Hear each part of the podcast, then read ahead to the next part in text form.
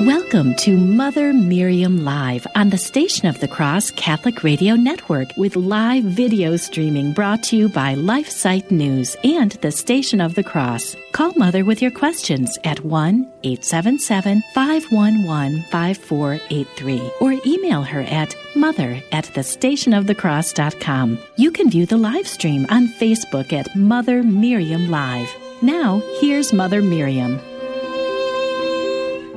Good morning, beloved family. How are you doing? I pray that you are well. I say the same things every morning, don't I sound like a broken record? But you see, God is the same yesterday, today, and forever. And I, you are a beloved family, and I do pray that you're well, and I do pray that your heart is not uh, conditioned um, how do I say this, by circumstances. Um, we may grieve at a number of things going on today, but the fact is, uh, I've said this before, I've said it to the sisters here, I feel as the most privileged person in the entire universe because I believe, because I have received the gift of faith and I did nothing to earn it. I did everything for God to uh, bring me to hell. In fact, in fact, that's the case with all of us. It may be more or less with all of us, but it's the case with all of us. There is nobody without sin. There is nobody who doesn't deserve uh, hell. Nobody. There is no one who hasn't sinned, and it would take one, not a lifestyle of sin, not murder, not a major sin, one teeny, teeny little lie even the sin of omission of things we should have done to separate us from a holy God. Why? Because God is mean? No, because he's absolutely holy. And the scriptures say that he cannot come into the presence of sin. He is God.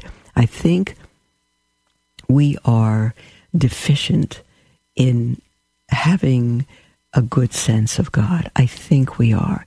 It may be that those who are in a kingdom those who are in a uh, monarchy, those who have a ruler over them, uh, hopefully a benevolent ruler, uh, might understand um, who God is, maybe a little more than us here in America who have the disease of individualism. We do what we want, where we want, how we want, when we want. Uh, we care little about how it affects others.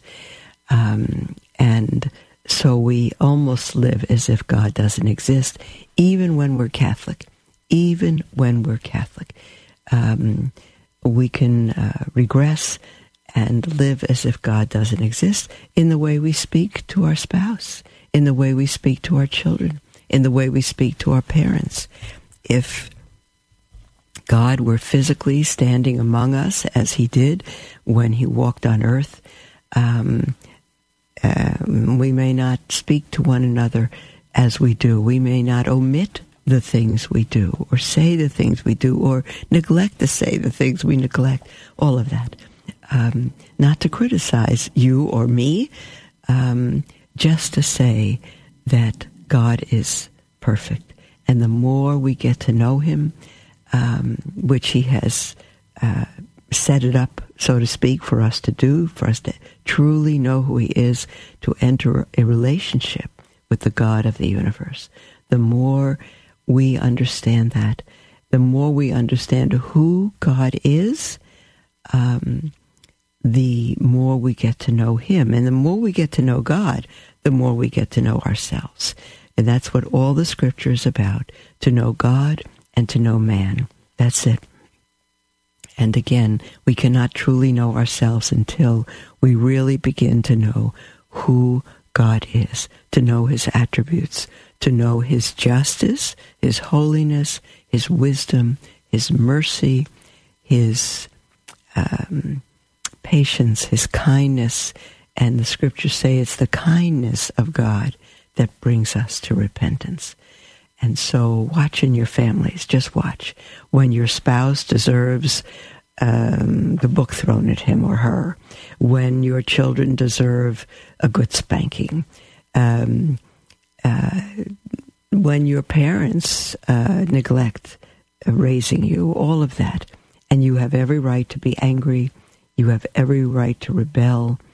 Um, but if you exchange kindness for wrongdoing, for meanness, for neglect, and you exchange kindness, watch how it melts other people. Watch how it melts them. Because the only reason we're angry or unhappy is because of a lack of kindness and a lack of love. It may be our lack of love to others because we haven't received love. But God is perfect. And the more we get to know Him, the more we can become like Him and the freer we are to be just who He's made us. And one of those ways, beloved, we've been talking about is the rosary that our mother, Mary, the Jewish mother of the Jewish Messiah, gave to us. She gave us a string of roses, a rosary uh, to pray every day. She asked at Fatima to pray the rosary every day. And she is the queen of the rosary. And we read uh, yesterday, or we're going to read today from G.K. Chesterton on the coronation of Our Lady, which is the fifth glorious mystery. Um, and she is our mother. She is our queen. She brought the Messiah into the world, and she was assumed into heaven to be back with her son. Um, and she, he came through her to us 2,000 years ago. And you know what, beloved?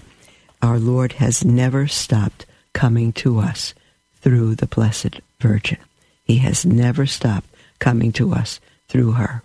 There are so many reports of apparitions increasing uh, all over the world, but we don't even have to look at them. Well, we I think it's good to know about them, but we don't have to look at them. We can simply stay with those apparitions that have been approved by the church. Fatima, Lourdes, Akita, Our Lady of Good Success, um, Rwanda. Um, I'm not thinking right now. So many, and and one in the United States, Our Lady of Hope in um, uh, North Carolina. Uh, it's it's wonderful. Um, so go to her, beloved. Go to her. She doesn't keep us from Christ. She brings us to her Son. She has a one-track mind. It's the only thing she cares about is bringing us closer to her Son. Whenever she appears, her messages are scriptural and they are always the same. Maybe said in different words, they're always the same. Go to the Eucharist. Pray, repent, confess your sins, come back home to the church, and she will help you. She will help you, beloved. Well, I'm going to try now to read, and this is from uh, only the last mystery of the Holy Rosary. Why is it holy? You say, well, only God is holy. Um, God is the only um, God, but He's not the only one or thing that is holy. He is without sin. He is God. But to be holy does not mean to be perfect, even though God is perfect. To be holy means to be set apart. It means to be a saint. And we become saints at our baptism. We do, beloved. We become saints at our baptism. My Protestant pastor used to say there's two people in the world, the saints and the ain'ts. And you're either a saint or you're an ain't. Uh, a saint is, if, if you look at Scripture, the Apostle Paul writes to the Romans, to the Philippians, to others, um, as saints, uh, called of God. And if you look in the um, in the let's say study margin, the margins of a study Bible, it will tell you that saints are holy ones, and holy ones are simply those consecrated, set apart from the world to God, which every one of us who has been baptized is.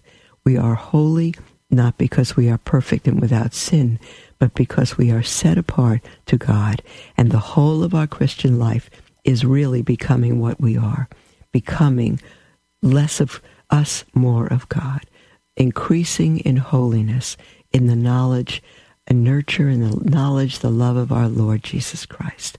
And that is to become more holy uh, day by day. And Bishop Sheen, who is uh, up for canonization, as, as most of you know, wrote this book that I've been reading from, The 15 Mysteries of the Rosary. Um, he wrote it in 1944, and I have found it magnificent. These are short, really short meditations. Um, and um, I've read other books on the Rosary, but Bishop Sheen is he's totally unique. He's absolutely unique and he says things with such depth and such beauty.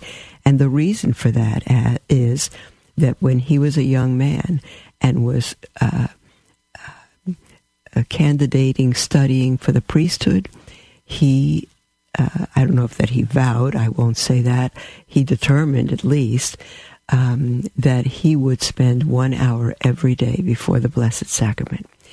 And he began to do that and he never missed. His entire life into being a bishop, he never, ever missed one hour before the Blessed Sacrament. And it is from that that these meditations come. And it is from that that his book on the life of Christ, which took him 10 years to write, uh, came. I, I recommend that to everybody. So now I'm going to read the last mystery. And after I said all that, it turns out that Bishop Sheen did not write uh, the meditation for this last mystery, but he took it from G.K. Te- Chesterton. And it's from G.K. Chesterton, Regina Angelorum, which is Queen of the Angels. And of course, the coronation is when our Lord um, made his mother Queen of heaven and earth. Both the Father and the Son crowned her as Queen of heaven and earth. She is your Queen, beloved. You may not believe that, but that doesn't matter. The sun shines whether you believe there's a sun or not. She is the Queen of angels, the Queen of heaven and earth. Now, this is, um, I haven't personally read through this uh, coronation uh, reflection by G.K. Chesterton, so I'm going to read through it with you right now. And I have a feeling, because of the author of it, uh, Chesterton, it's going to be wonderful. And he writes this Our Lady went into a strange country. Our Lady, for she was ours, and had run on the little hills behind the houses and pulled small flowers. But she rose up and went into a strange country with strange thrones and powers. And there were giants in the land she walked in, tall as their toppling towns, with heads so high in heaven. Now, this is the coronation. She's already assumed into heaven. With heads so high in heaven, the constellations served them for crowns, and their feet might have forded like a break the abyss where Babel drowns. Remember Babel, the Tower of Babel, where mankind turned from God with the uh, an awful uh, display of pride. And Chesterton continues, and moving in innocence and in accident, she turned the face that none has ever looked on without loving on the Lord, the Lords of space. And one hailed her with her name in our own country, that is, full of grace. Our Lady went into a strange country, and they crowned her for a queen, for she needed never to be stayed or questioned, but only seen, and they were broken down under unbearable beauty, as we have seen. But ever she walked till away in the last high places one great light shone from the pillared throne of the king of all that country who sat thereon. And she cried aloud as she cried under the gibbet, for she saw her son. Our Lady wears a crown in a strange country, the crown he gave, but she has not forgotten to call to her old companions, to call and crave, and to hear her calling, a man might arise and thunder on the doors of the grave. Now, we'd have to take a little more time to dissect that and talk about its depth and its meaning and its beauty, but I'm going to say this to you. Those who don't pray the rosary daily begin to pray it. Those who do not pray the rosary daily, I urge you, I want to urge you um, to begin to pray it. If you don't know how, you can look up Martin Luther on the internet. Type in Martin Luther and the um, and the Rosary. He prayed the Rosary. He had no problem with the Rosary. He had a problem with the Hail Mary because he had left the priesthood. He had left the church, married a nun, went astray, all of that, and um, um, he didn't want to really honor Our Lady, but he did, and he prayed the Rosary. He wasn't. A, he acknowledged Mary as the mother of the Messiah um, and the Queen of Heaven. He did. So did um, John Calvin. I read all of John Calvin's Institutes, and I read his commentary on the Synoptic Gospels, which are the three Gospels apart from the Gospel of John. And someone once asked him if uh, he believed in Mary's perpetual virginity, that she always remained a virgin even after the birth of her son. And he was so offended by that what he thought was degraded question that he wouldn't even answer it. He wouldn't even discuss it. Of course, he believed in her perpetual virginity, and he prayed at the ro- rosary, and so did Zwingli, and so did many, many others. Um, and so I say, if you're Protestant, you, if you're a Protestant, as I was an evangelical for many years, um, you um, may have been taught that Catholics worship Mary. And I tell you what, if you read old, old Catholic books, uh, you'll probably hear that, that we worship Mary, because worship wasn't a bad thing to do. Today, it's used in place of adoration. We don't adore Mary, we adore only God.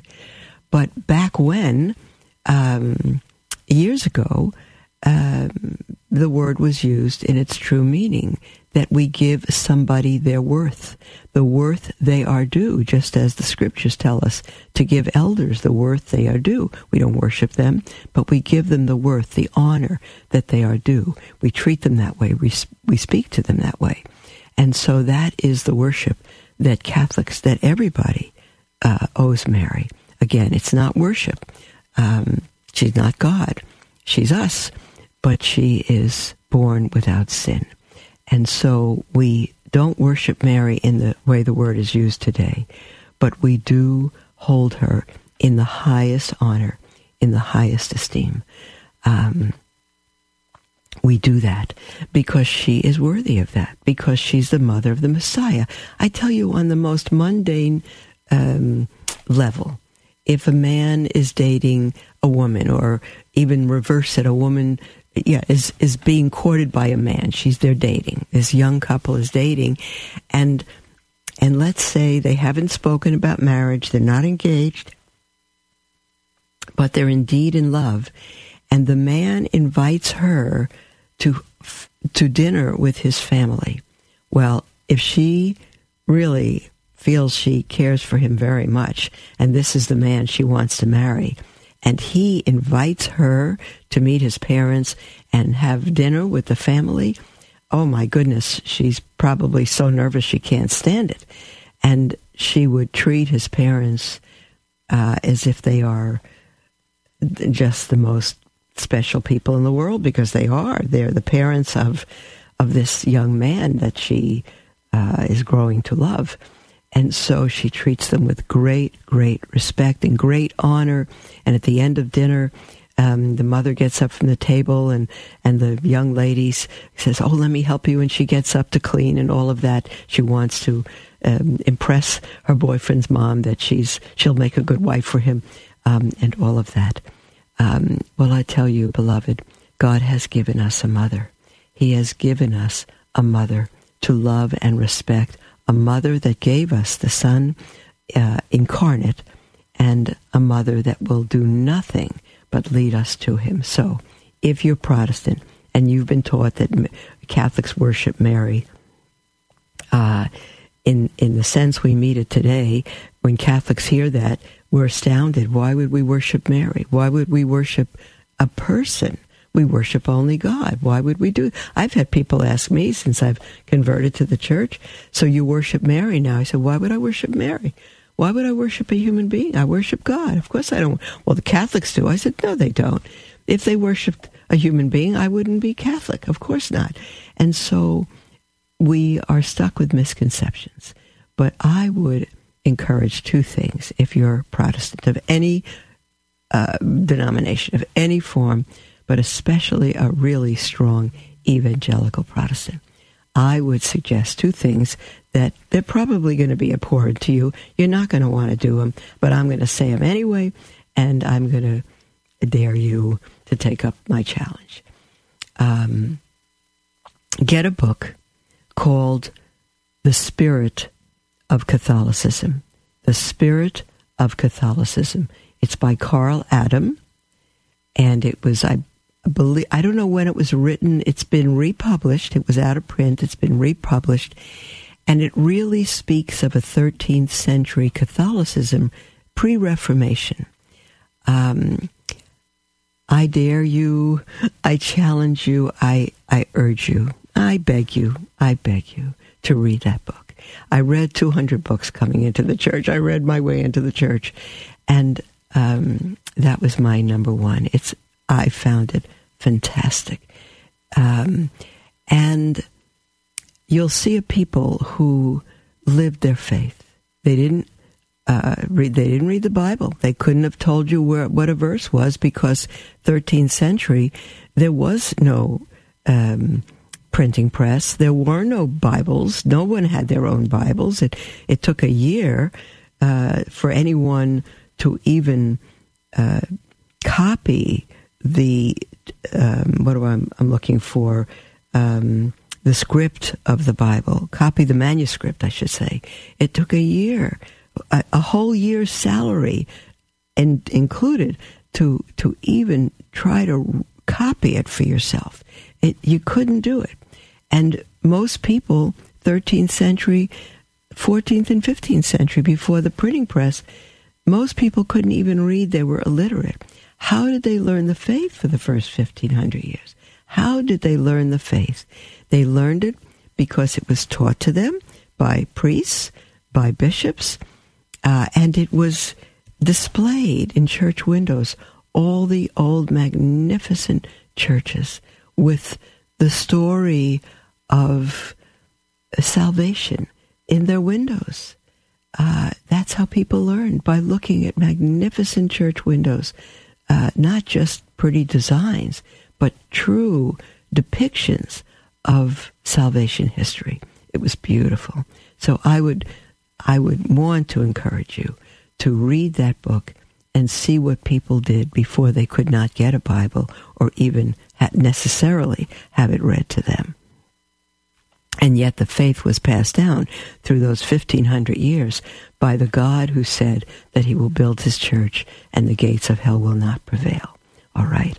And then when we finally got the printing press and Martin Luther uh, threw out some of the books that had been put in the Bible, uh, um, he did it on his own. He finally uh, got to read and have a copy of the Bible and decided single handedly to take out seven plus books that were already in there that our Lord had in the Septuagint when he walked on earth.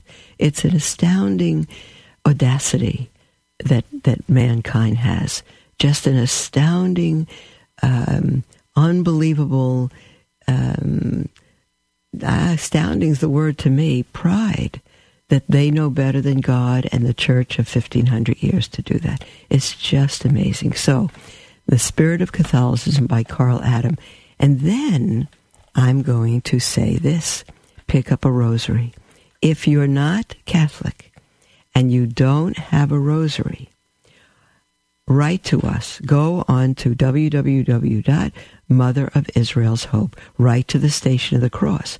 Write to LifeSite News and say, can you send me a rosary? Mother Miriam told me that if I wrote to you or emailed or called, you would send me a rosary. Mother Miriam said that. And they're going to say to you, well, we never said that. and you're going to say to them, I know you never said it. Mother Miriam told us you didn't say it, but she said it. So you need to send me a rosary. And if you don't have one to send me, then call Mother Miriam and she'll send it to me. I promise that to you, beloved. Don't be afraid. The rosary is straight from the Bible. It's complete, complete scripture. Don't be afraid to come to our God. It is Mary's lessons to us. She homeschooled her children through giving her, giving them the mysteries of the Rosary, which is our Lord's life from his birth um, right through um, his ascension back to heaven and the descent of the Holy Spirit and the coronation of his mother. There's our music for our break, beloved. Call in with anything on your heart toll free 1 877 511 5483 or email at mother at thestationofthecross.com. We'll be right back. What does it mean to be a true follower of Christ? How can we grow closer to our Lord through what we hear? By listening to podcasts of our network produced shows, you'll have the opportunity to learn more about our incredible church and God's call for you in this world. Download shows from our website or stream right from our app. Be uplifted in your faith and inspired to spread the good news of Jesus Christ. Listen today at thestationofthecross.com or on our iCatholic Radio mobile app. Are you having a hard time keeping up with all that's going on these days in the Vatican? Did you know that LifeSite puts out a monthly print news magazine in beautiful full color? Our magazine, Faithful Insight, gives you all the most important coverage from Rome and lets you read it away from the computer, phone, or tablet. It summarizes dozens of new happenings down to the essentials, but provides full analysis on all the most important developments. Faithful Insight brings you the coverage of the Vatican that you know and expect from LifeSite in a different form. It has received high praise from cardinals, bishops, priests, and faithful who want to stay abreast of the most crucial battle in our time the battle for the soul of the church. Subscribe today at faithfulinsight.com and may God bless you.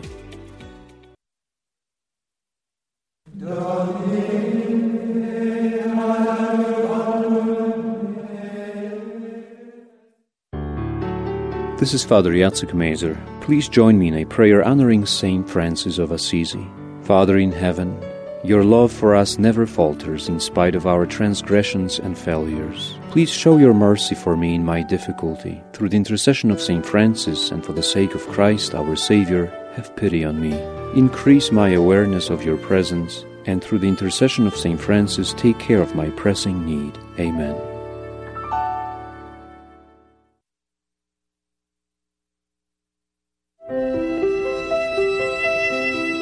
Welcome to Mother Miriam Live on the Station of the Cross Catholic Radio Network with live video streaming brought to you by LifeSite News and the Station of the Cross. Call Mother with your questions at 1 877 511 5483 or email her at mother at thestationofthecross.com.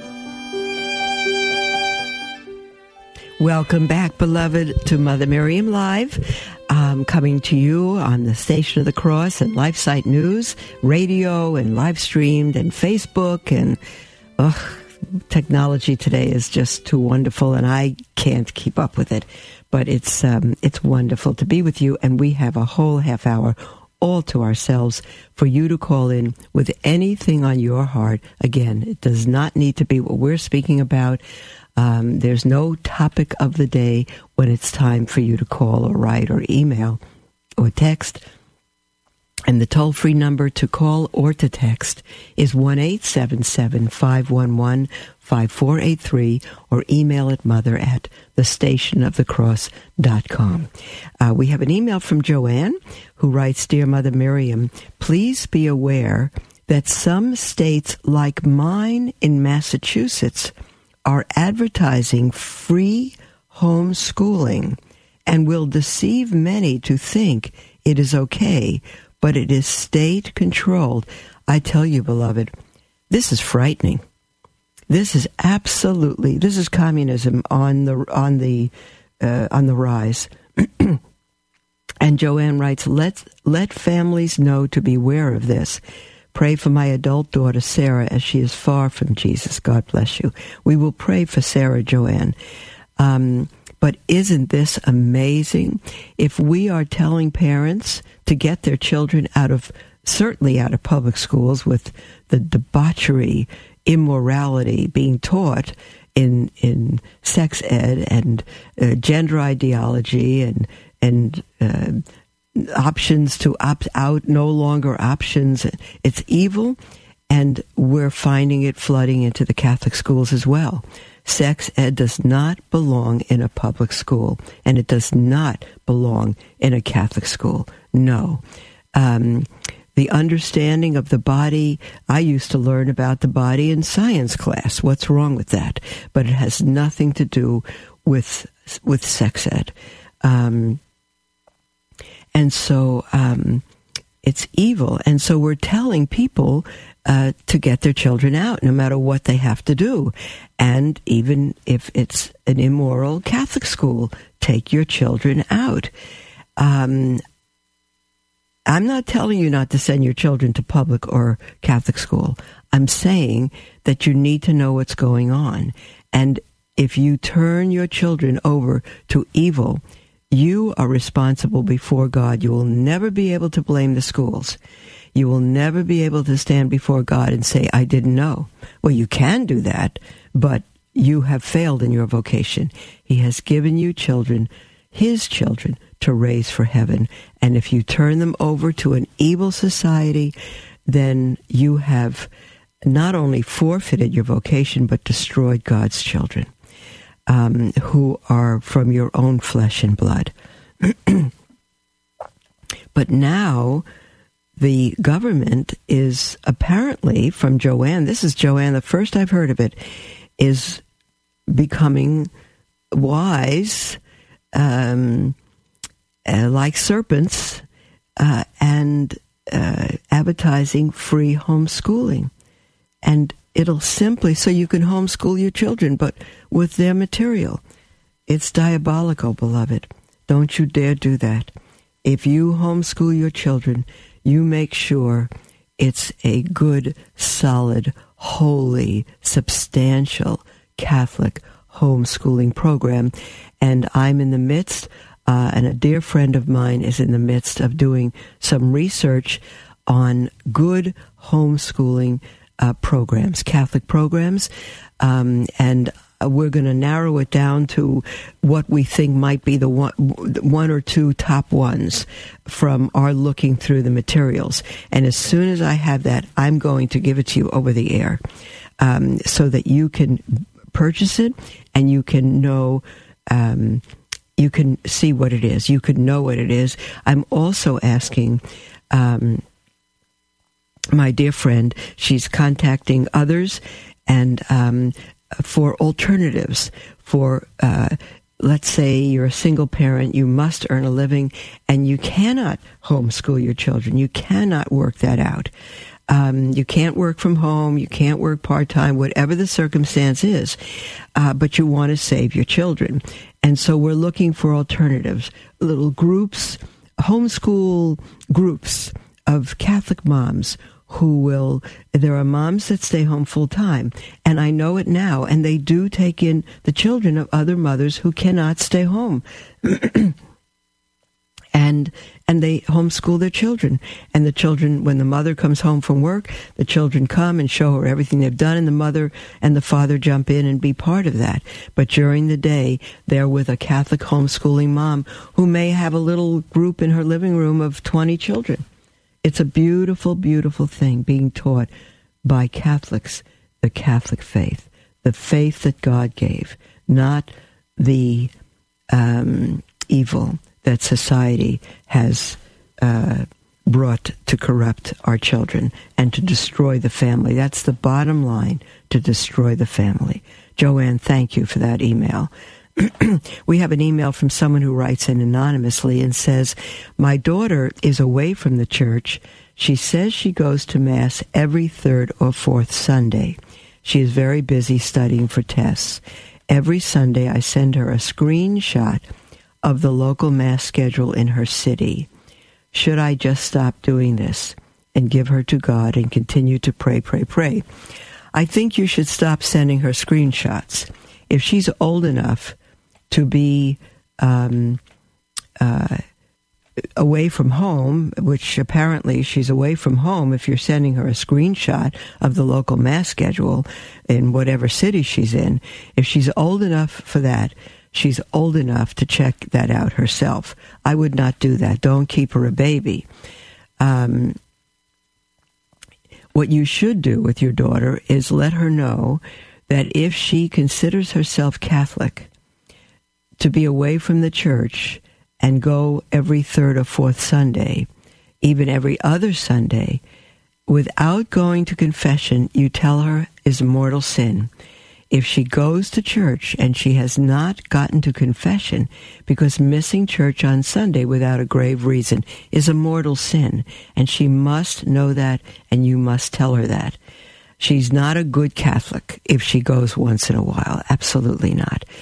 Um, if she does not go on Sunday, Mom, you need to tell her it's mortal sin, and she must not receive the Eucharist if she has not gone first to confession. She can go to church, but she may not receive the Eucharist, or she will be committing mortal sin on top of mortal sin. Tell her that very, very clearly. Show it to her in the catechism. Send her a good book to read. And do continue to pray, but don't only pray. Tell her these things very clearly and strongly that she can pass her test and be an honor student and wind up in hell. And that's a choice that she will make if she does not return to the church and to Mass. Okay, there's the music for our break, beloved. Um, call in with anything on your heart, 1 877 511 5483. Uh, we'll be right back. Love learning more about the church, but confused or disheartened by the struggles we are facing today? Follow LifeSite News Catholic on Facebook, Twitter, or sign up for LifeSite Catholic emails and stay up to date on the constant stream of news about the Catholic Church. Our church is in a time of crisis, and we as laity have a responsibility and a duty to educate ourselves and stay true to the faith. LifeSite News Catholic is dedicated to keeping the laity informed and educated. To follow us, go to Facebook or Twitter and search LifeSite News Catholic. As Mother Miriam always says, we must live as if it were true. Dominus et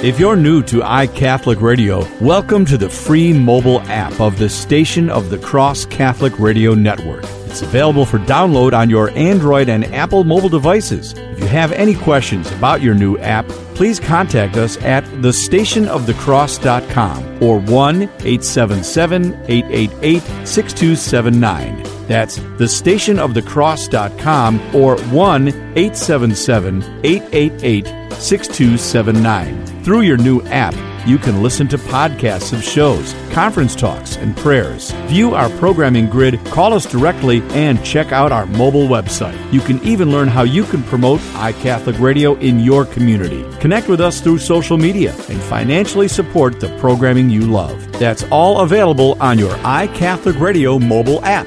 Thank you for joining our iCatholic Radio family, proclaiming the fullness of truth with clarity and charity.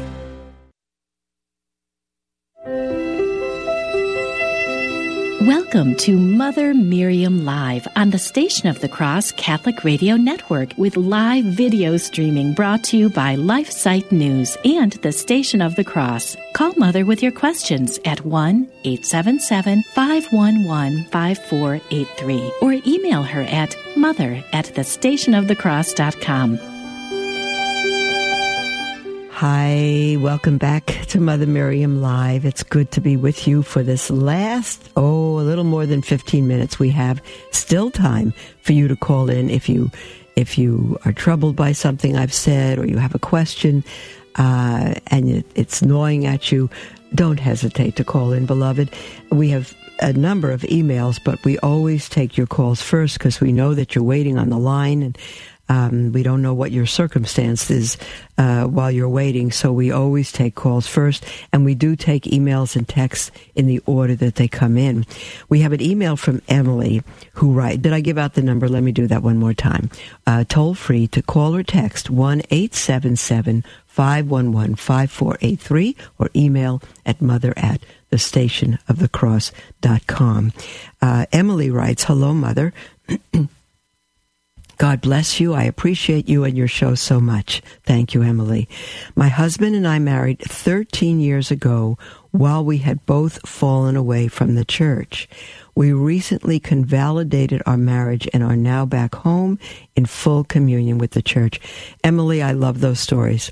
I just love, love, love hearing that. It's just so fantastic. I want to say to, I'm not done with Emily's email, but I want to say to everyone out there, no matter how long you've been away from the church, whether you've murdered 10 people, no matter what you have done, um, God waits for you to come home.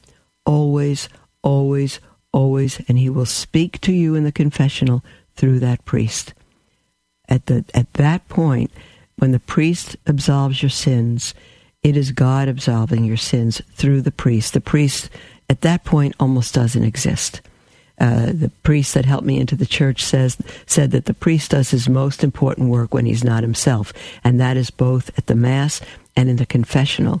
When he says, "I absolve you," it is Christ saying that to you through the priest. It is God who forgives sins, and He gave the power to His priest to forgive our sins through their instrumentality, but it is God who forgives us through them.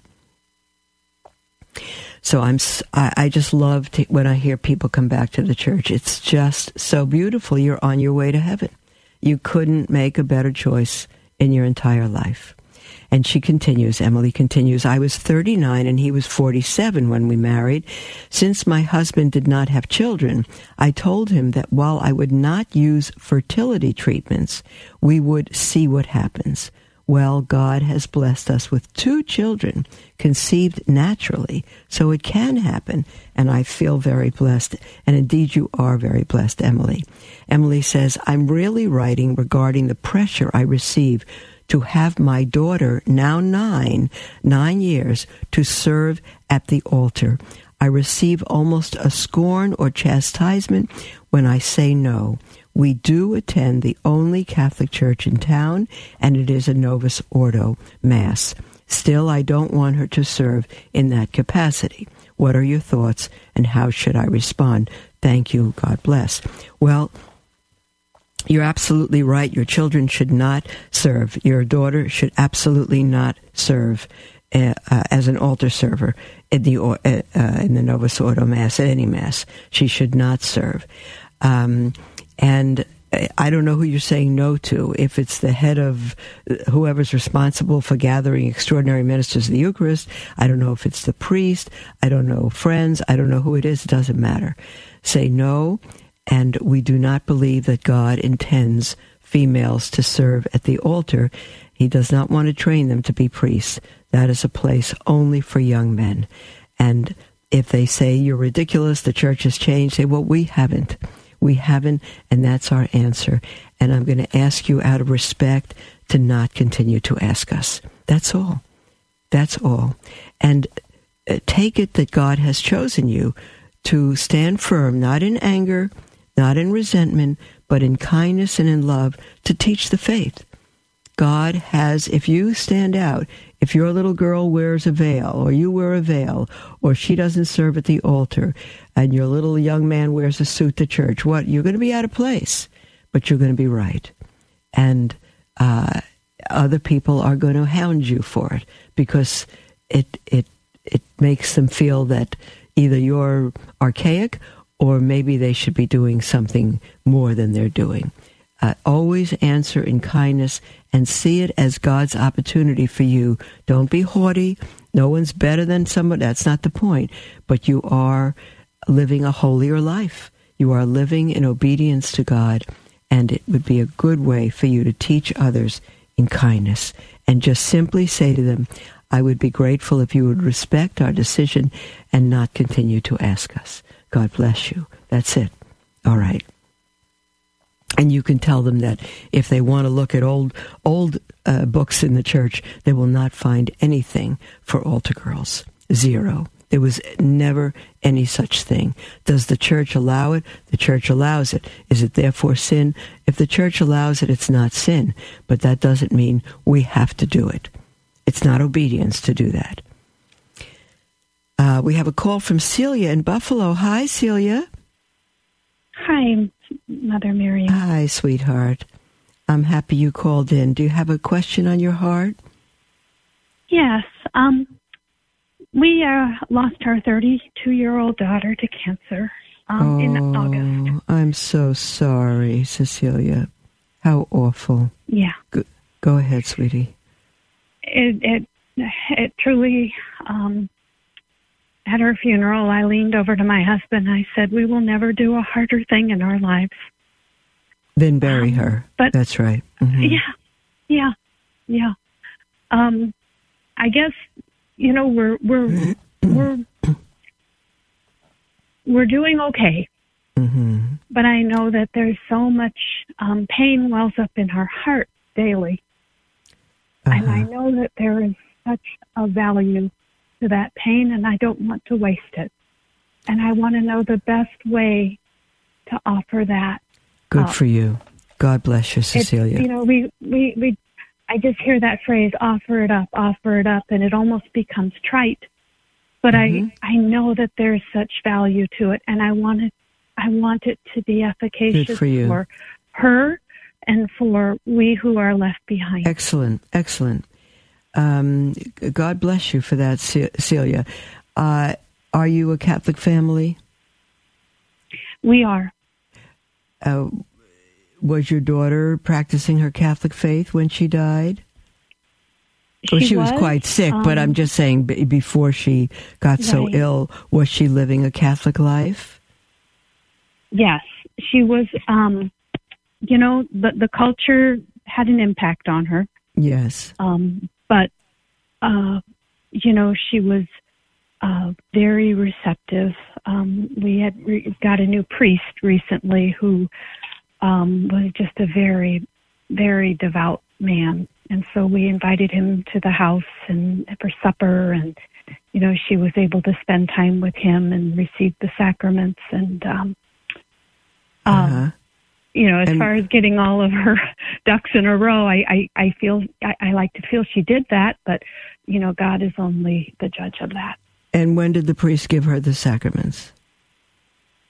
Um, she received the anointing maybe five days before she passed. All right. So the And priest was- came. She made a confession. She made a confession, probably To the- not at that time, no, Mhm. but um, probably within, oh, I don't know, maybe a month and a half of that. Mhm, you know, mhm. And All she right. was very sick. She- Yes. Okay. I, I'm with you there. Um, all right. So you have um, a very wonderful road to pray for here. When we, uh, you probably know this, Celia. I'm asking these questions so I can help guide you more.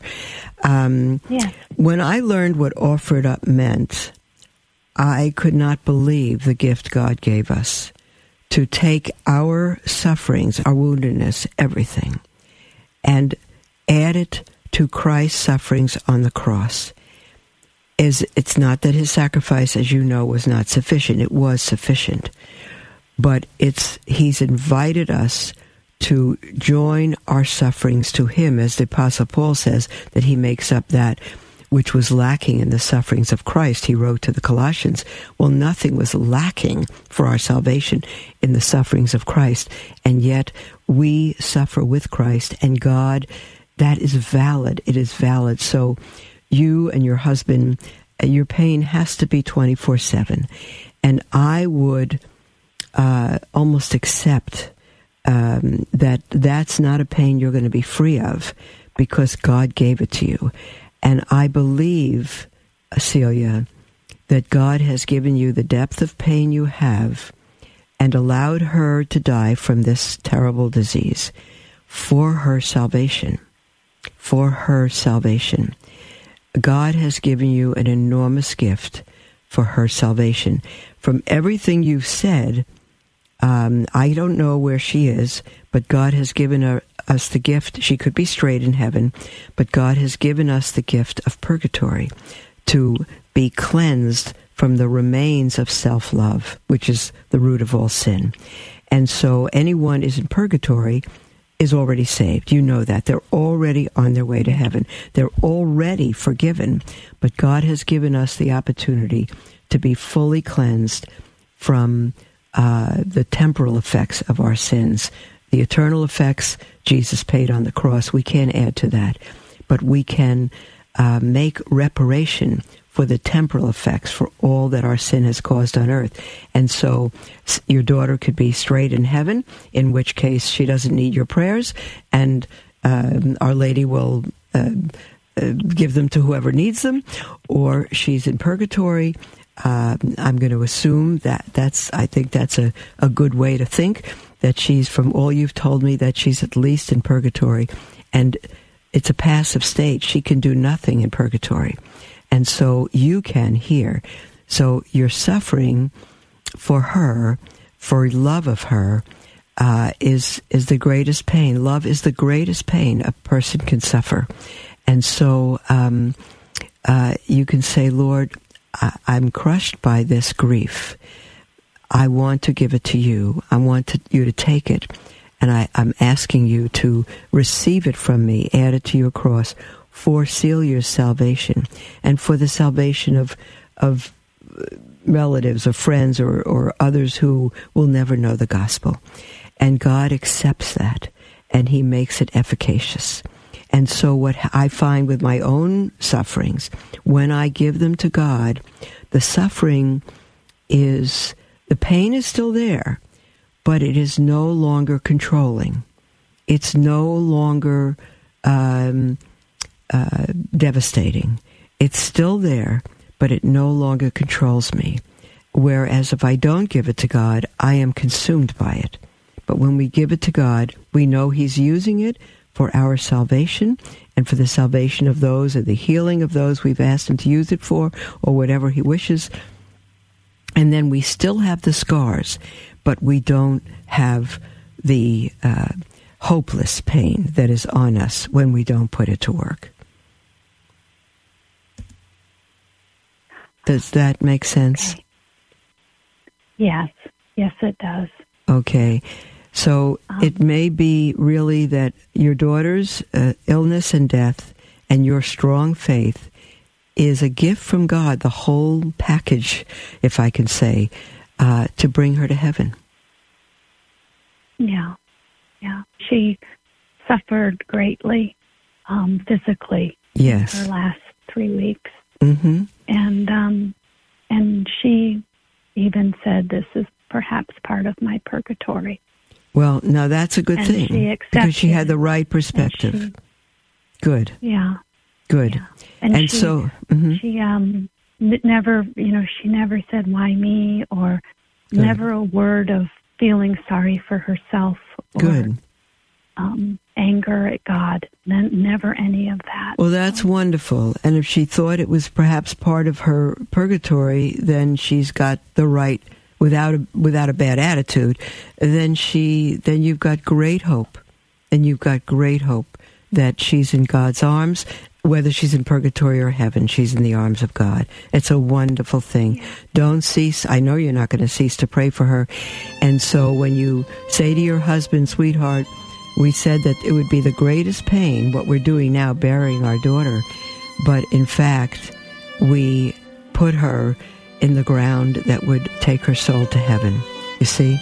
So um, yeah, that's a great you. thing you thank did. You. That's a great thing you did. You, you said goodbye to her on her way to heaven, and she's in God's arms, whatever purification she may or may not have still needed. Oh, thank you. That, okay. that was that's beautiful. Beautiful. Yeah. Thank you. Okay, Celia. God bless you. And there's our ending music, beloved. Um, we'll be with all of you tomorrow. God bless you.